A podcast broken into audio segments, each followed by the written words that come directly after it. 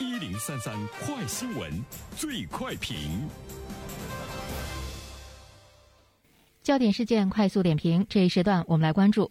二月二十号，武汉城市留言板上出现了一条求助，大致的内容是：大龄青年，二十七岁，身高一米七四，存了大概二十五万多块钱，想结婚，又没有人给我介绍对象，求政府分配一个，希望找一个善良的女孩。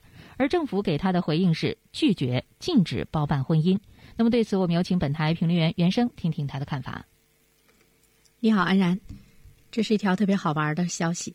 但是呢，我觉得它反映出来了更多的一种呢社会问题，也是普遍的存在哈。我们现在看到呢，当地的政府的回应是拒绝，因为这里面呢就会涉及到这个呃包办婚姻的问题。从婚姻登记机关的角度上来讲，只是负责结婚登记。这个相亲实友呢，不在政府单位职责的范围。这个孩子他都二十七岁了，而且据我们所了解呢，也是大学毕业哈，学的是土木工程，在上海呢也工作了这个三年，应该是不傻。怎么会要求政府呢给他分配一个这个女孩结婚就可以了？其实这个背后呢，应该有更多的错综复杂的原因啊。一方面呢，他可能更相信呢。政府吧，分配这个词，其实他用的呢是非常的有意思，就是给你指配一个，呃，那么在他看来的话呢，无论你指配什么样的，只要是政府给我指配的，我可能都会呢去和他结婚。这里面是不是也是在告诉我们，社会上有很多的这个婚介机构，呃，存在着这种骗婚呐、骗财呀等等这种现象呢是比较严重，所以呢，他更愿意呢去找有政府背书的哈这样的呢这个机构来呢给自己呢找对象更相信一些。另外一方面的话呢，说我们都觉得大龄女青年找对象比较难，这怎么大龄男青年才二十七岁就着急了？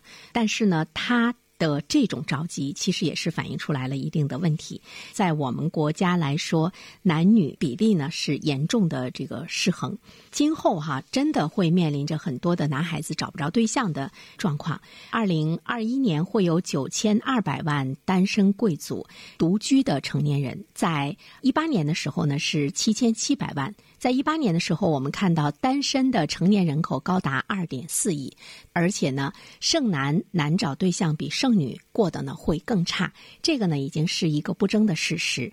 大龄的单身男性的数量可能远远会高于大龄单身女性的数量，并且呢，他们可能会比大龄剩女呢过得会更差一些。呃，如果啊。呃，对于这个男性来说，也会存在着可能你在二十多岁找不着对象的时候，越往后呢找对象呢也会呢越难。所以说，我们看到这个武汉小伙二十七岁没有对象呢，就特别着急。其实呢，不是说他特别想找媳妇儿，是这种事实使得他不得不去考虑呢这样的一个问题。因为对于男孩子来说，他的生活和分配的压力呢是远远高于女性的，所以在未来来说呢，生活也会比呢女性的更差。